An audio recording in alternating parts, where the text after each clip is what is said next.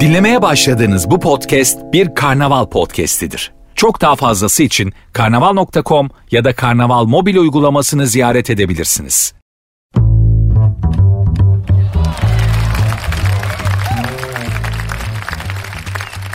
Sert Ünsüz başladı hanımlar beyler. Ben Nuri saat 22'ye kadar beraberiz. Yılın son programını Süper FM'de yapmak bana nasip oldu. İnşallah tamamen son olmaz. Yeni yılda da inşallah Sert Ünsüz.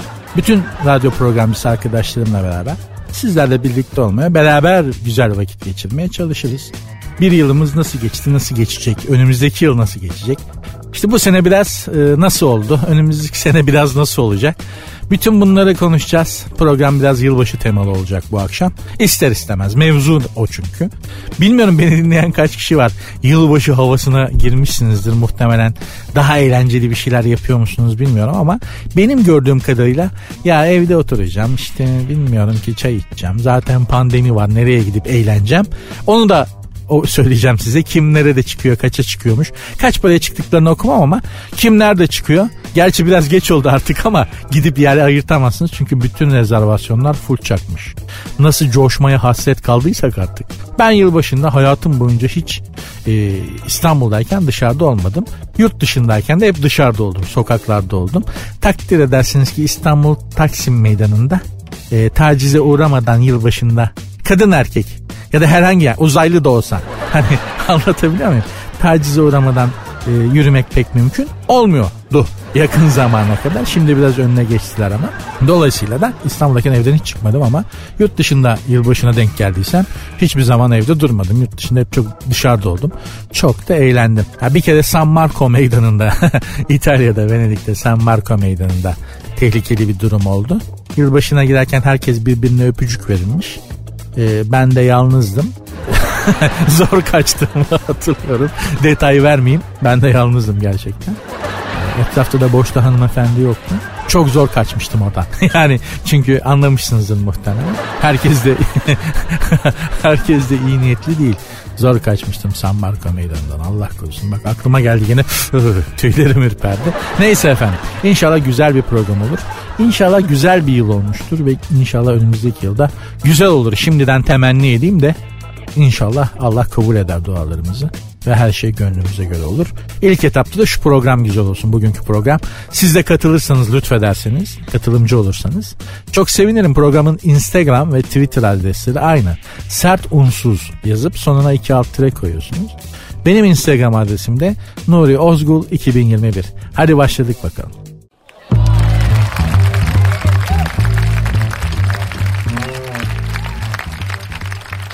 2022 yılına giriyoruz. Ama ben hep şeyi merak etmiştim mesela. Birinci yıla nasıl girdiler acaba? 2021 sene evvel yılbaşı nasıldı? Yaşasın. Ya şimdi 2022'ye girdik. Eyyo menyo de Sydney'de Midney'de ilk önce hani havai fişekler atılıyor ya meşhur opera binasının önünden falan. İlk onlar giriyor. Ya birinci yılda nasıl ya yaşasın birinci yıla girdik. Çok dolu dolu dolmuyor şimdi 2020'ler. 2022 bak doluyor. Yaşasın birinci yıla girdik falan diye. Nasıl sevindiler acaba diye düşündüm. Öyle bir şey yok. Ee, Hazreti İsa dahil çünkü şimdiki kullandığımız takvim Hazreti İsa'nın doğumunu başlangıç tarihi olarak aldığı için söylüyorum. Hazreti İsa dahil kimsenin haberi yoktu birinci yıl olduğunda. Zaten Hazreti İsa'nın ölene kadar haberi olmadı takvimden falan. Hani derler aslında yeni yıl basit bir takvim numarasıdır yani. Bugün kullandığımız takvimden önce de çeşitli takvimler var. Mesela Mayalar, Mısırlar falan bir yılın kaç gün olduğunu falan çoktan hesaplamışlar. Hatta Sümerler falan bunlar gökyüzünü kitap gibi okumuş kavimler. Sümerler çok enteresan. Pi sayısını da bunlar buluyor. Matematikte neydi pi sayısı? O çemberin yarı çapının o yarı çapından oraya doğru kenara doğru bir çizgi. Yani enteresan bir sayı o pi sayı. Öyle bir şey. E, Sümerler buluyorlar. Kesirli bir sayı biliyorsunuz. 3, 1, 4, 1 diye başlıyorlar. Bunlar pi sayısının kesirli olduğunu görünce sevinçten tanrılara boğalar kurban edip 30 gün şenlik yapıyorlar. Böyle festival. Yemeli içmeli. Sebep yaşasın pi sayısı kesirli çıktı diye. Gerçekten büyük kavimmiş. Ya bilimsel şeye bak coşkuya bak adamlarda. Pi sayısı kesildi çıktı yaşasın diye 30 gün festival düzenliyorlar. Darısı başımıza. Darısı başımıza. Gerçekten o Sümerler'de gizemli bir kavimmiş. Neyse laf dallanıp budaklandı toplayayım. Romalılar bu takvim işine kafa yoruyorlar. Tabii ilk olarak Justinian takvimi düzenleniyor. Kim de düzenliyor? Jules Caesar biliyoruz. Hatta Jules Caesar diyor ki o kadar uğraştım takvim düzenlettim para akıttım aylardan birine benim adımı verin diyor. Veriyorlar. Temmuz ayı nedir İngilizce? Julie. Sebep? Jules Caesar. Jules Caesar'ın adından geliyor. Julie İngilizcesi Temmuz ayının. Jules Caesar'ı biliyorsunuz üvey oğlu bıçaklıyor bir tenhada öldürüyor. Meşhur sen de mi Brutus lafı oradan geliyor derler büyük yalan. Onu uyduran William Shakespeare. Jules Caesar diye bir oyunu var. Orada o bıçaklama sahnesinde öyle bir laf koymuş. Yoksa yani kol kadar bıçağı sana soksalar Allah korusun yani. Adamda sende mi Brutus diyecek kadar enerji hal nefes kalır mı ya? Hadi yani son sözünü e, seni bıçaklayan e, karakter size mi harcarsın son nefesini değil mi? Rabbine yönelmeye çalışırsın. Allah mahvet dersin. Sana geliyorum Rabbim dersin. İşte kelime-i şehadet falan. Meşrebine göre yani. Seni bıçaklayan zibidi için son nefesini yormazsın ki. O yüzden diyorum sen de mi Brutus diye bir laf söylenmemiş gerçekte. Gene laf gene dağıldı hemen toplayayım. İşte bu ilk takvimi Sezar yaptırıyor. Jules Sezar. Bildiğimiz meşhur Jules Sezar yaptırıyor ve e, aylardan birine de kendi adını verdirtiyor. Julie, Julie diye. Jules Caesar'dan geliyor. Yıllar sonra da işte aradan zaman geçiyor. Bu takvim unutuluyor. Roma tahtına da Augustus diye bir adam çıkıyor imparator. Diyor ki ya bu takvim işi güzeldi ya diyor. Hangi gün mesai hangi gün hafta sonu biliyorduk. Güzel oluyordu. Hadi bir takvimde ben düzenleteyim diyor. Bir takvimde Augustus yaptırıyor. Getirip gösteriyorlar yaptık takvimi diyorlar. E, aylardan birine benim adımı verin diyor. Jules Caesar'dan neyim eksik diyor veriyorlar. Hangisi? A- Ağustos. Augustus imparatordan gelir adı. E, takvimi düzenleten imparatorun adından gelir. Augustus'tan gelir Ağustos ayının adı. Evet. Augustus da diyor ki e, benim adıma verdiğiniz diyor ay kaç gün diyor. 30 diyorlar. Peki diyor Jules Caesar'ın adına verdiğiniz ay kaç gün diyor. 31 diyorlar. Nasıl olur ya diyor benim ayım diyor Jules Caesar denen kerkenezden nasıl daha kısa olur diyor. Benim ayı uzatın diyor. Çünkü Jules Caesar'ın takviminde e, Şubat ayı hep 29 çekiyor sürekli. Bunlar o Şubat'tan bir gün alıp Ağustos'un sonuna ekliyorlar. tamam oluyor Ağustos ayı 31 gün. Sırf imparatorun kaprisi yüzünden Ağustos ayı bir gün uzuyor. Ki buradan da anlayın aslında takvim işi ne kadar tel maşa bir iş. Peki bugün kullandığımız takvimin adı ne? Miladi takvim ya da pek bilinmeyen adıyla Gregorian takvim. Gregorian mi o ne demek diyenler olabilir. Bugünkü takvimi düzenleyen daha doğrusu düzenleten kişi Papa 13. Gregor. Biz onun düzenlediği takvimi yapıyoruz. 1650 yılında düzenletiyor. Anlatabiliyor muyum? Yani bugün kullandığımız takvimi 1650 yılına kadar kullanmadık aslında. Allah'ın koskoca bir Resulü tabii Hazreti İsa ama hiç haberi bile yoktu takvimden falan hani doğum günü birinci kabul edilecek falan hiç onları bilemeden e, kendisi bu dünyadan ayrıldı maalesef. 1650 senede kimsenin haberi olmadı zaten. Bugün kullandığımız takvim 1650 yılında düzenlendi. Oh be yılın son gününde de hakikaten eğlenelim coşalım yapacağım ama bunları anlatmam ne kadar doğru bilmiyorum ama bir kenarda dursun. Belki bir gün bilgi yarışmasına katılırsınız da 500 milyarlık soru takvimden çıkar. Lazım olur bu bilgiler diye anlattım. İnşallah işinize yarar. Saat devam ediyor.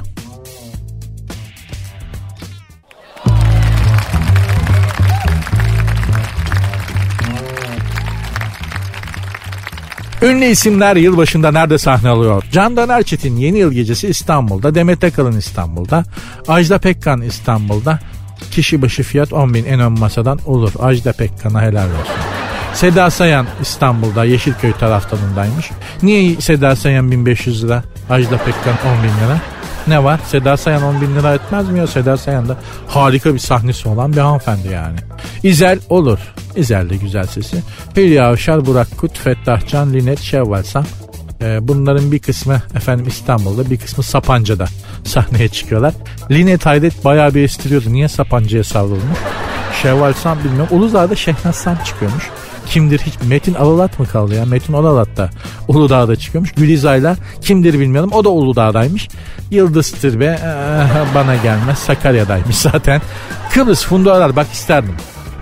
Funda Arar'ı izlemeyi çok isterdim. Gerçekten çok mükemmel bir ses, muhteşem bir ses. Ebru Gündeş, Deniz Seki, Nalan onlar üste para versin benim onları dinlemem için. Çok özür dilerim ama. Hadise, Hadise de Kıbrıs'ta Lefkoşa'da sahnede çıkıyormuş. Saydığım sanatçıların hepsinin isminin yanında o gece kaç para ya izlenebilecekleri e, yazarken hadisede yazmıyor. Yani o herkes de fiyat yazıyor hadisede fiyat yok kısaca. Artık fiyat ne kadar yüksekse zaten fiyat e, haşitsa şöyle yazarlar genelde ürünün şeyin karşısına. Fiyat sorunuz. O şey demek. Ya öyle bir kazıklıyoruz ki fiyatı yazarsak korkar gelmezsiniz. Arayıp sorun biz sizi telefonda ikna ederiz. Rakamı söylesek de. Rakamdan haberiniz olsun ayrıca. Gelirken de para tedarikli gelin. Ödemede sıkıntı çıkarsa canınızı yakarız. Demek istiyor Koray Avcı e, yollarıma kırmızı halı serse izlemem. Tan e, vallahi hakikaten bunlar para versinler bana işte. Aşkın Nüryengi olur, Zara olur. Hepsi güzel. Ebru Yaşar gene deymiş. Özcan Deniz mi? Özcan Deniz mi kaldı ya? Özcan Deniz aksakallı dedeye döndü. Ama neymiş? Neredeymiş? Bir yerdeymiş. Bilmiyoruz yazmıyor. Alişan. Alişan da Girne'de sahneye çıkıyormuş. Ama Aslı Üner, Aslı Üner'i seversiniz Afyon'a kadar gitmeniz gerekiyor. Işın Karaca ve e, o da Afyon'daymış. Bülent Ersoy Bolu'daymış bu beni şaşırttı. Yani e, şimdi Bülent Hanım değil mi? Ben böyle Bülent Hanım'ı İstanbul'da böyle rüzgarlı beklerdim ama Bolu'ya Bolu'ya savrulmuş Bülent Hanım. Herhalde İstanbul çok yıprattı kendisini. Yani çok yıprattı. Biraz daha havası olayım. De hem yılbaşında güzel ekmeğimi kazanayım hem de stresimi atayım demiş olabilir. Bolu tünelinden geçecek şoför arkadaşlar buzlanma olabilir. Yani hava yağmıyorsa bile buzlanma olabilir. Çok dikkat edin. Çok dikkat edin arkadaşlar lütfen. Hakan Taşıyan Anka. Aa Hakan Taşıyan mı? Baba biraz dinlenseydin gözünü seveyim ya. Karaciğer böbrek daha yeni yerlerine takıldı. Yerlerine bir otursunlar. Bünye vücut organları bir tanısın bir barışsın. Yine çalışırsın sen. Ne yaptın Hakan abi ya? Aa, hiç, bu nedir acele? İzmir'de de Gökçe Buray ve Ayşegül Aldinç gibi tam böyle buram buram İzmir kokan isimler var. İşte Ozan Orhan, Levent Yüksel, ya yeminle Mersin'de Derya Bedavacı, Trabzon'da Emrah Karduman, Samsun'da Melek Mosso, Giresun'da da Ece Seç. Ya arkadaş şöyle gideyim İrem Derici de Konya'da Konya'da çıkıyormuş. Ee, Anıl Piyancı, Antalya'da da Selami Şahin çıkıyormuş. Şu kadar isim saydım. Bak şu kadar isim saydım. Böyle koşa koşa gideyim de Allah'ım dinleyeyim diyebileceğim tek bir isim yok. Yeni yılında bu geçen zamanında bize böyle bir e, kazı oldu. Müzik bahsinde maalesef yani sanatçı kalitesi kalmadı. Maalesef geriye doğru daha gitgide geriye doğru gidiyor maalesef. İnşallah müzisyenler bize e, şey Hande Yener'in müthiş tespiti. Herkes kostüm giyiyor, herkes dekolte açıyor çünkü şarkı yok. E, o kadar insanı salonda nasıl tutacaksın iki saat? İşte oranı açacaksın, buranı açacaksın. Kostüm giyeceksin, abidik gubidik şeyler yapacaksın. O yüzden şarkı üretimi yok demişti. Hakikaten öyle. Şimdi beste yok, şarkı yok.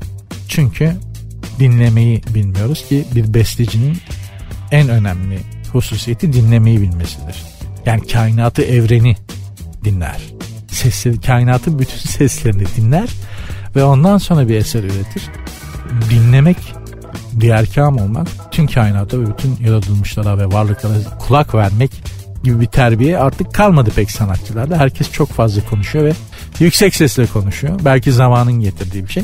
O yüzden de güzel eserler çıkmıyor diye gene anonsun sonunda çok bilmişliğimi yaparak konuyu bağlar başı yapmak isterim. Herkes bir yerde sahneye çıkıyor. Muhtemelen siz de evde işte televizyonun karşısındasınız. En güzeli de o zaten ama işin mi yok para harcayacaksın. Aç YouTube'u herkes orada zaten ne işin var dışarıda.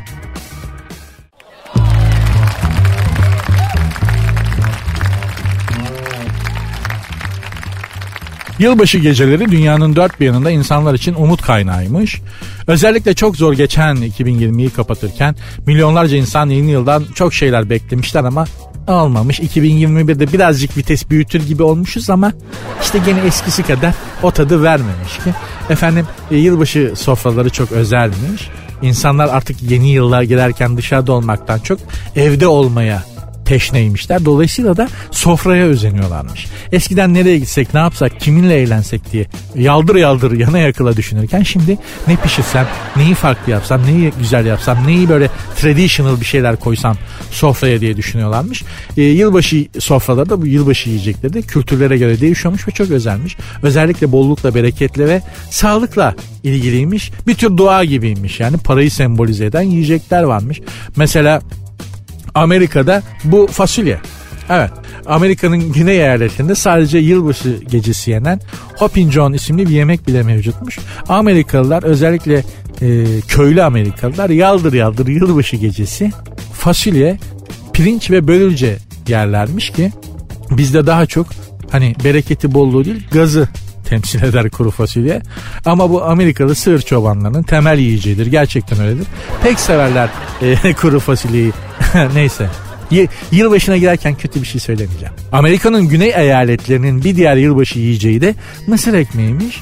Özellikle mısır ekmeği de altına benzediği için mısır ekmeği yersen altın, bezelye yersen kuruş, yeşillik yersen de dolar kazanırsın diye düşünürmüş Amerikalılar. Ben size diyorum Bunlar çok affedersiniz süzme salak. Gerçekten öyle. Bu kafayla dünyaya hükmeden bir devlet nasıl kurabilmişler anlamak mümkün değil. Gerçi tabii hani bunlar 250 yıllık devlet köksüz falan diyoruz ama oraya göçenlerde Avrupa'dan Amerika'ya göçenlerde aslında binlerce yıllık birikimi beraberlerinde götürmüşler. O kadar da köksüz değiller. Tarihleri 200-250 yıl olsa da haksızlık etmemek lazım. Japonya'da yılbaşı yemeği ise Toshikoshi Soba adı verilen özel bir noodle çorbasıymış. Bu noodle'ların özelliği kara buğday unundan yapılması uzun olmasıymış. Noodle'ların uzunluğu uzun bir ömrü sembolize ediyormuş. Kara buğday unu da dayanıklılık sembolüymüş. Yani ne kadar uzun noodle yersen o yıl o kadar işte güzel geçecek uzun ömürlü olacakmışsın falan anlamına geliyormuş. Ya Japon canım benim ya. Çok cücoş ya. Çok saf kalayım ha. Valla bak Japonları kandırmak çok kolay. Bütün insanları kendileri gibi dürüst zannediyorlar. Hatta bir Japon'a ben rüşvetin ne olduğunu 20 dakika anlattım. Adam anlamadı.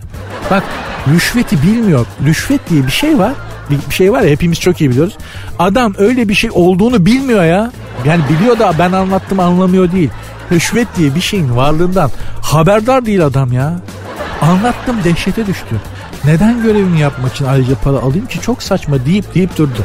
Dedim yavrum bırak tamam senin kafa basmayacak buna hadi sen sakini iç devam edelim muhabbete diye. Efendim başka kültürlerde özellikle yılbaşı sofralarında mesela bizim yılbaşı soframızda yoktur ama balık çok yaygın olarak yılbaşı sofralarında yer alıyormuş. O balığın pulları da işte parayı bozuk parayı temsil ediyormuş. Çok parayı temsil ediyormuş. O yüzden ne kadar çok balık yerlerse yeni yılda o kadar çok para kazanacaklarına inanan pek çok kültür varmış. Bizim hiç işimiz olmaz. Biz yılbaşında etten, kırmızı etten, beyaz etten ama yani balık değil. Kırmızı beyaz tavuk. Tavuk değil aslında değil mi? Hindi falan. Ya hindinin de hindilerin de ne kadar garip bir kaderi var. Düşünebiliyor musun? Ya hindisin. Hindisin. Normal zamanda yüzüne bakan yok. Değil mi yani? Hindi gören var mı ya hayatında? Sair zamanla. Yılbaşı aç. Yeni yıl gelince birden insanlar seni kesip yemek için yarışır hale geliyorlar. Hindiler bunlar hindiler buna hiç akıl yani hindi olsan buna akıl erdirmek çok zor değil mi ya? Düşünsene bir sene boyunca arayan yok, soran yok. Aç mısın, tok musun diyen yok. Bir anda böyle herkes elinde bıçaklarla gelip hindi kesme. Lan ne oluyor bunlara ya? Bu insanlara ne oluyor arkadaş? Senede bir gün var yani hangi gün o gün bilmiyorum ama oğlum bunlar manyo ya bunlar bıçağı falan alıp bize dalıyorlar. Allah Allah nedir ne oluyor? O biz mi bir yanlış yaptık? Hindi dünyası çok karmaşık olmalı gerçekten. Hani dana, mana hani bu hayvanlar çok sık kesilen koyun değil mi? Çok sık tüketilen hayvanlar. Hani onlarda belki bir şey var ontolojik olarak öğrenmişlerdir. Yani abi bu insanlar da işte bizi yiyorlar ya ne yapalım yani kesiyorlar. Ama hindi de öyle bir durum hiç yok. Bir sene boyunca yüzüne bakan yok ya. bir sene sonra da millet deli gibi hindi yiyor böyle bıçaklarla kesiyorlar. Hindilerin kafası çok karışık olmalı. Hindi olmak da zor. yani dünyada insan olmak zor evet ama hindi olmak da hiç kolay değil. Bir de kasap dükkanlarında biliyorsunuz onları böyle yılbaşında asarlar bir yerlerine de karanfil sokarlar falan. Çok hiç yani insan insanın vicdanının kaldıracağı görüntüler değillerdir o. O hindi bir tarafına karanfil sokulmuş Vitinde sallanan hindi görüntüsü. Allah'tan çok fazla olmuyor artık. Onun da neden olduğunu bir türlü anlayabilmiş değilimdir. Eskiden kasap vitinlerine böyle hayvanı karkas olarak, bütün olarak asarlardı kesilmiş hayvanı. Bir tarafına karanfil sokarlardı. Ya neden abicim? Hani bir de karanfil çok devrimci bir çiçek. Genelde hani devrimcilerin sembolü olan bir çiçektir. Abicim ineğin mabadında ne işi var ya karanfilin kesilmiş bunu bir ya bunu merak ettim. Bunu ben bir Turgut abiye sorayım. Sarıyer'de kasa Vehbi abiye ya da. Neden o karanfili sokuyorlar hayvanlara diye. Bak şimdi yılbaşı gecesi aklıma düşene bak. Allah sonumuzu hayretsin hanımlar beyler. Program devam ediyor. Instagram ve Twitter adreslerim aynı. Sert unsuz yazıp sonuna iki alt tire koyuyorsunuz. Benim Instagram adresim de Nuri Ozgul 2021.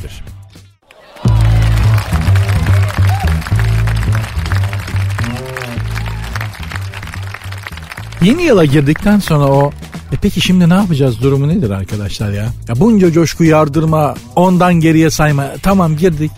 E şimdi Yeni yıla hangimiz faydalı bir iş yaparken giriyoruz sormak isterim. Ya nasıl girersen öyle geçer derler ya. Ya göbek atarken ya kafayı çekerken söylemesi. Ya mandalina yerken ya da uyurken giriyoruz yılbaşına. Polis, asker, işte itfaiyeci, doktor, hemşire e, bunun gibi meslekleri saymıyorum. Sen ben yani. Peki 2021'de neler olmuş bir bakalım dünyada.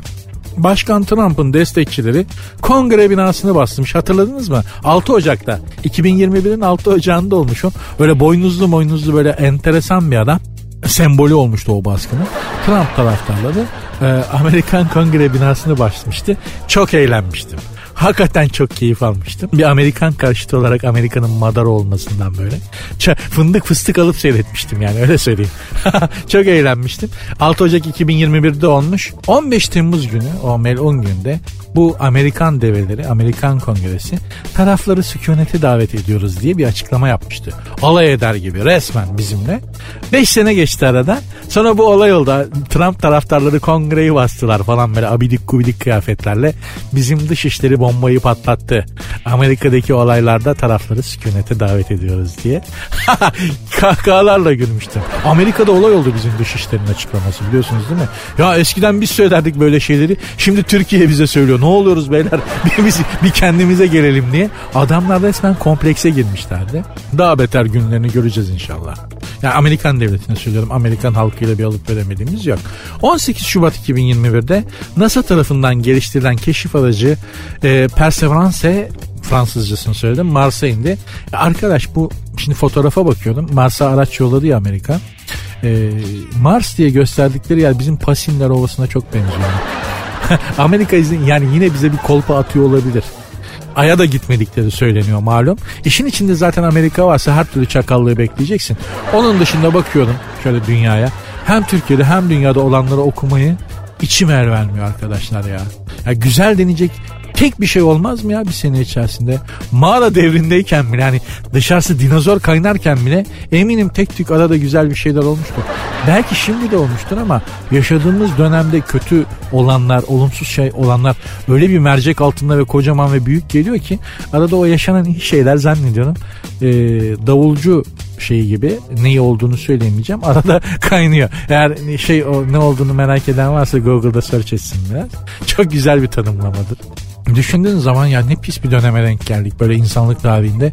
Allah sonumuzu hayretsin ama nedir? Hiçbir şey sonuna kadar iyi gitmez. Bu inişin bir de çıkışı olacak az kaldı.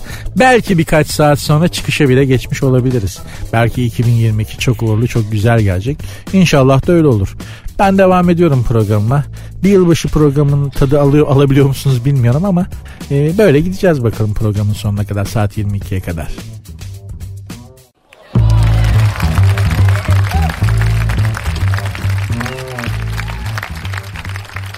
2021'de tıp bilimi en çok insan hayatını uzatmak, yaşlanmayı geciktirmek ve uzun yaşamak konularında zaman ve para harcamış.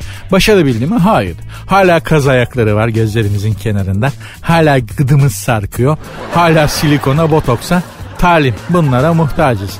Zaten ömrünü çabalayarak uzatamazsın. Bunun iki yolu var. Ya Allah sana uzun bir ömür yazmış olacak ya da bol bol sadaka vereceksin. Sadaka ömrü uzatır. Nasıl uzatır diyeceksin bilmiyorum. Uzattığını biliyorum sadece. Çünkü kaderinde uzun yaşamak varsa ne olursa olsun O ömrü yaşıyorsunuz arkadaşlar. Bakınız bir Japon'dan bahsedeyim size. Bu ismi önemli değil. 1945 yılında efendim bu Japon bin, yıl 1945 bu Japon vatandaş e, Nagasaki şehrinden Hiroşima'ya işini görecekken birden bir şey oluyor. Ne oluyor? Kıyamet mi kopuyor falan filan derken gözlerini hastanede açıyor.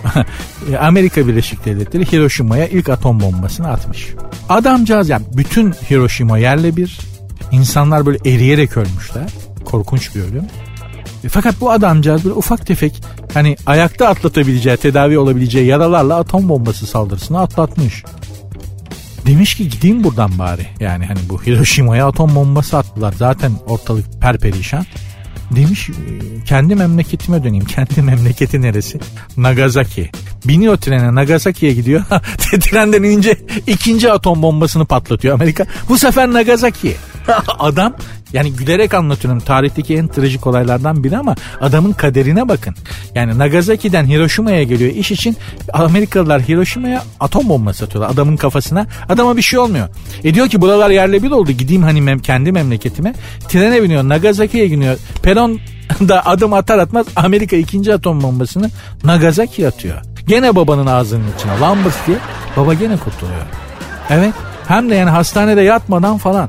Dikkatinizi çekelim. Adam atom bombası saldırısından kurtuluyor iki kere. 100 yaşında ölmüş.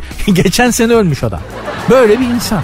Böyle bir kader. Yani dediğim gibi şimdi bu adam istediği kadar kineo tabule salatası yesin, istediği kadar diyet yaptırsın. Senede 15 tane efendim işte check-up yaptırsın, vitaminler, kürler bilmem neler. Ee, bak iki tane atom bombasından kurtulabilecek misin? Adam kurtulmuş. Neden? Kader diye bir şey var. Hani kaderin üstünde de bir kader vardır diyor ya rahmetli şair. Oh biliyoruz da konuşuyoruz. Olmuş bunlar yani anlatabiliyor muyum? Olmasa olmuş demem. Diyeceğim e, botokslar, silikonlar, vitaminler, kürlenmeler elbette güzel. İnsanın kendine iyi bakması, sağlıklı olması güzel bir şey. Ama ömür uzunluğunun bunlarla hiçbir alakası yok. Hem de hiç alakası yok. Hayat size takdir edilmiş size lütfedilmiş bana da yani hepimize lütfedilmiş bir hediye. Bana güzel yaşamak, iyi yaşamak ve değerlendirmek de bizim elimizde. Zaten yapmamız gereken ve yapabileceğimiz tek şey de bu. Uzunluğu kısalığı eh, o bizi pek ilgilendirmiyor. O bizlik bir konu değil. Biz hayatı nitelik olarak nitelikli bir hayat yaşamaya gayret edersek daha mutlu oluruz, daha güzel olur diye düşünüyorum. Ah, programın Instagram ve Twitter adreslerini de vereyim. Sert unsuz yazıp sonuna iki alt tire koyuyorsunuz. Benim Instagram adresimde. Nuri Ozgul 2021. Eğer yeni yıla nasıl girdiğinizin fotoğrafını bana gönderirseniz sert unsuz hikayede paylaşacağım. İsimlerinizi yazarak. Ee, geçen hafta biliyorsunuz hafta sonu nerede geçirdiğinizin fotoğraflarını yollamıştınız. Ben de onları sert unsuz hikayede paylaşmıştım.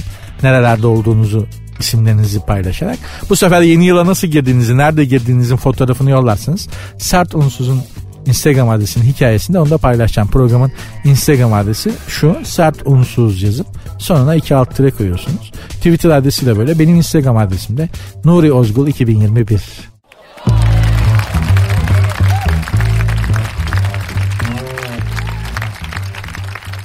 Cem Aslan Süper FM'de benden önce program yapan büyük usta, duayen radyocu. Cem Aslan 3. doz aşısını olmuş ve bunu da Instagram hesabından paylaşmış.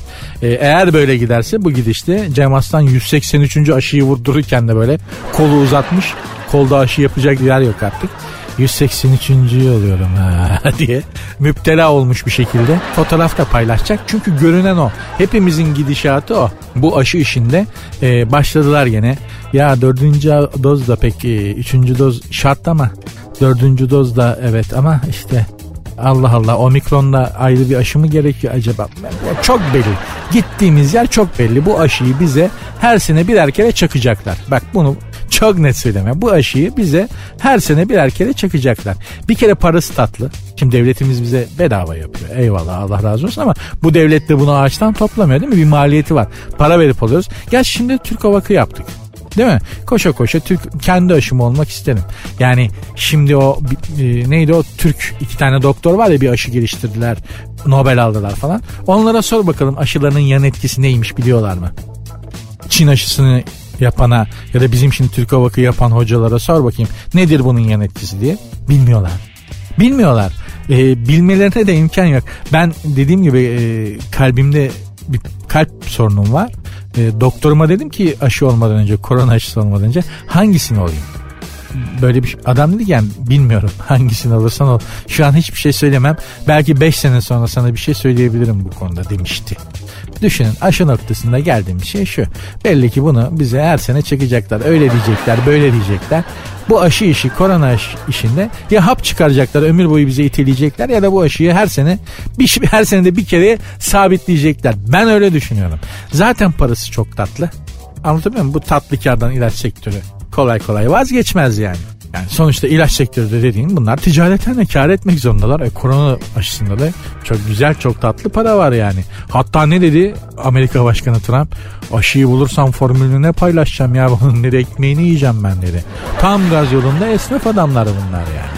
Hadi aşıyı geç sadece maske işinde üreticiyle yani yüzümüze taktığımız şu maske var ya mutlaka takın falan hani cezası var falan diyorlar ha. Üreticiyle bizim aramızda 10 kişi var. 10 farklı el var. 10 kere fiyat biniyor maskenin üstüne. Düşünebiliyor musunuz?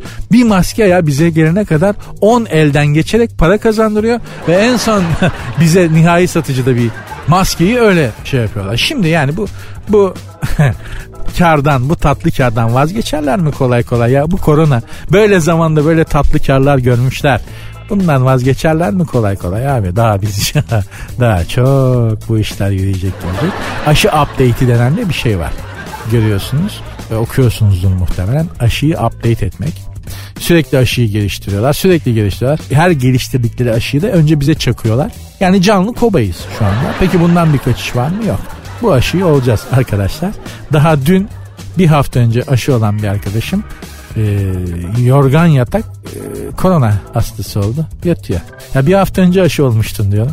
Ha bilmiyorum hiç aşı olmuş eminim falan yapıp duruyordu kızcağız. Allah yardımcımız olsun. Aşı karşıtı değilim. Bilime karşı olacak halimiz yok elbette ama bu aşı işi de biraz bilimselden çok ticariye doğru kaymaya başladı ha. Sanki öyle gibi. Allah sonumuzu hayretsin. 2022'de inşallah kurtarırız. 2020 ve 2021'de kurtaramadık. 2022'de çalımı atarız inşallah bu koronaya.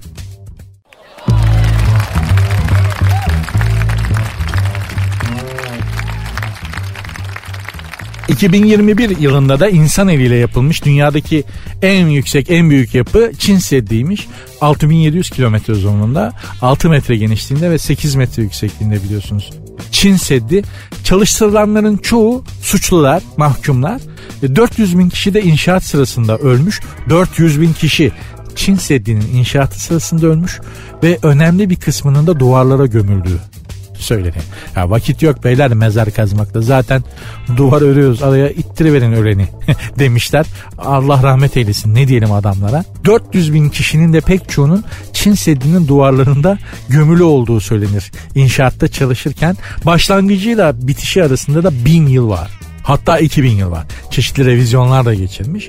Bu demektir ki Çinlilerin eli de yavaş. Yani Çinliye pek ihale vermeyeceksin. Baksana adam 2000 yılda duvar örüyor sadece. Çin Seddi'ni zaten biliyorsunuz değil mi? Yani insan eliyle yapılmış işte. Bu senede öyle. Bu senede rekora egal edilemedi. En büyük yapı. Çin Seddi'nin Türk e, akınlarına karşı e, Çinliler tarafından yapıldığı anlattılar bize hep tarih derslerinde. Yani Çin Seddi'nin bir resmi olurdu. Hocamız da der ki işte çocuklar Türk akınlarına karşı Çinliler bu duvarları örmüşler ki hani Türkler Çin ülkesine girememişler. Ben hep şeyi merak ettim. Ama hiç hocalarıma sormak cesaretini bulamadım kendimde. İyi de ya bu duvar yapılana kadar bizimkiler niye müdahale etmemişler? Öyle değil mi yani düşünsenize Çinliler e, sana engel olmak için yani Türküz biz. Düşün o devirde yaşayan Türkleriz. Oturuyoruz böyle. Bir de giriyor içeri. Abi bu Çinliler bize engel olmak için duvar örüyorlarmış ya. Kim? Bırak abi ya onların ördüğü duvardan ne olur ya. Ya gel otur ya gel otur be oğlum. Abi duvar ya gel be kardeşim. Çinli'nin olduğu duvardan ne olur. Ya abi öyle deme yüksekmiş duvar. Ya bırak gel atlarız zıplarız geçeriz. Bir şekil yap otur be oğlum ne içersin. Otur ya otur be. Panikleme abi sakin ol ya. Çinli'nin yaptığı duvardan ne olur ya falan diye. Böyle sonra duvar bitiyor. Bunlar duvara bakmaya gidiyorlar. Abi yüksekmiş lan. harbiden bak ya. Oğlum harbiden çok yüksekmiş ya. Şu yol nereye gidiyor lan? Abi Viyana'ya kadar gidiyor. E hadi bir tutturalım. hadi ya harbiden bak. Çünkü biz şey hareket merkezli bir toplum olduğumuz için duvarı görünce karşısında atalarımız şey dememişlerdir. Bu duvarı nasıl yıkarız? Bu duvarı nasıl aşarız? Nasıl bir, buna kafa yoran bir kavim değiliz biz. Hiçbir zaman dedelerimiz de öyle değildi. Biz de öyle değiliz. Osmanlı bir ara öyleymiş. Çözüm üretmek, mevcut duruma çözüm üretme odaklı davranmışlar. Zaten en büyük imparatorluklardan birini kurmuşlar bu sayede ama biz genelde öyle bir kavim değiliz. Yani mesela hani kuraklık başlıyor Orta Asya'dan göçüyoruz ya. Hani burada ot bitti ne yapacağız? Yani burada ot nasıl yetiştirebiliriz? Acaba nasıl da öyle bir durum yok bizde. Şimdi tabii e, bu konuda aşırı hassas arkadaşlarımız vardır içimizde. Atalarımızla alay mı ediyoruz? Öyle bir şey mümkün mü? Benim gibi birinin atalarımızla ecdadımızla alay etmesi mümkün mü? Latife ederek, egzajere ederek, abartarak biraz kendimizi tanımaya çalışalım. Yani dedelerimiz, atalarımız neyse biz de oyuz işte. Onu anlatmaya çalışıyorum. Yani ne demişler? Ön tekerlek nereden giderse arka tekerlek de oradan gider. Çok çözüm odaklı bir toplum değiliz. Çözümün problemin üstünden atlayıp görmeyerek, e, onu yok sayarak e, aşmaya çalışıyoruz çözmeye çalışsak aslında hepimizin çok daha güzel bir hayat olacak. Çok daha güzel bir ülkemiz olacak. Zaten güzel bir ülkemiz var ama çok daha gün, dikensiz gül bahçesi olacak belki ama maalesef şey böyle yani inşaat böyle yani dedelerimiz de böyleymiş işte. Çözüm üretmekten çok problemin üstünden atlayıp geçmeyi tercih etmişler. Biz de öyle yapıyoruz. İnşallah 2022'de öyle yapmayız.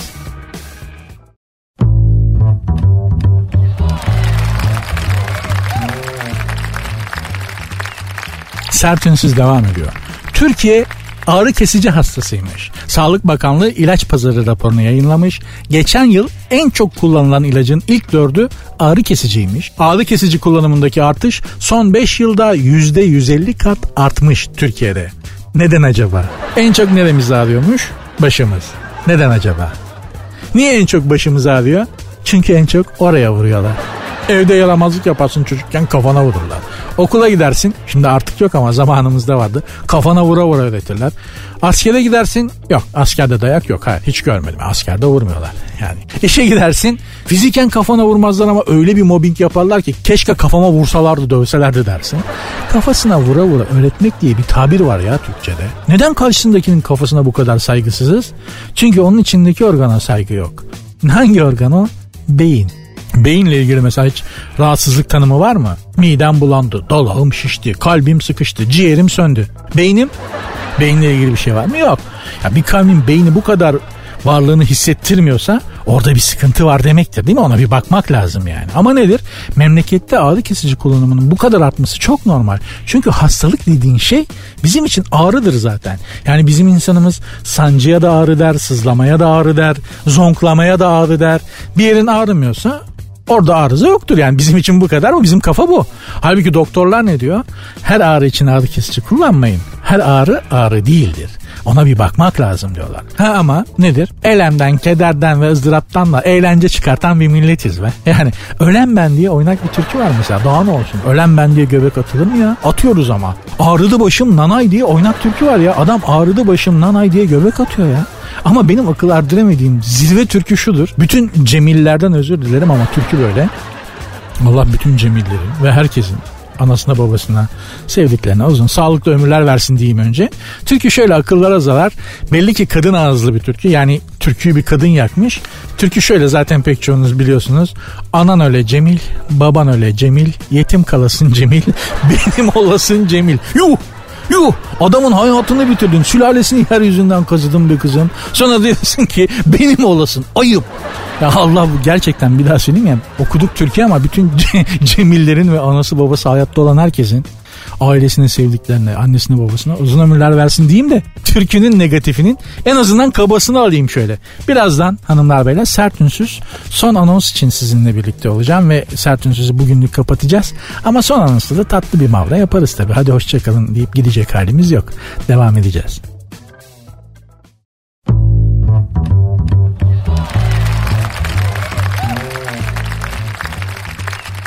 Peki 2022'de neler olacak? Ne bilelim ne olacak diyorsanız ben de bilmiyorum. Ama kim biliyor Nostradamus. Ünlü kahin değil mi? Kehanetlerini şifreli olarak şiirler dört şiir de değil aslında dörtlü dörtlükler. Aslında Japon haikularına benziyor adamın yazdıkları ama şimdi o konuya gitmeyelim. Dallanıp budan, budaklanacak Japon haikusu nedir? Nostradamus niye şifreli yazmış falan. Bu Nostradamus'un ya bu bugün olanları baba böyle ayna gibi cam gibi böyle televizyondan izler gibi görüp baya böyle şöyle olacak böyle olacak oradan o çıkacak buradan bu çıkacak böyle felaket diye yazdığını görmüş karısı okumuş dehşete kapılmış kadın. Nostradamus'a demiş ki bunları böyle yapma. Yani insanlar hayattan tad alamazlar bunları okudukları zaman. Öyle şeyler yazmışsın ki çünkü herkes bu felaketlerin olmasını bekler ve bir hayat olamaz yani. E ne yapayım demiş. Demiş bunları şifrele. Şifreli yaz. İnsanlar ancak bunlar olduktan sonra ha bunu diyor desinler demiş Nostradamus'a. Nostradamus da tamam karıcığım demiş. Peki demiş. Hanım köylü biri belli ki akıllı adam zaten çok belli yani. Karısına tabi olmuş.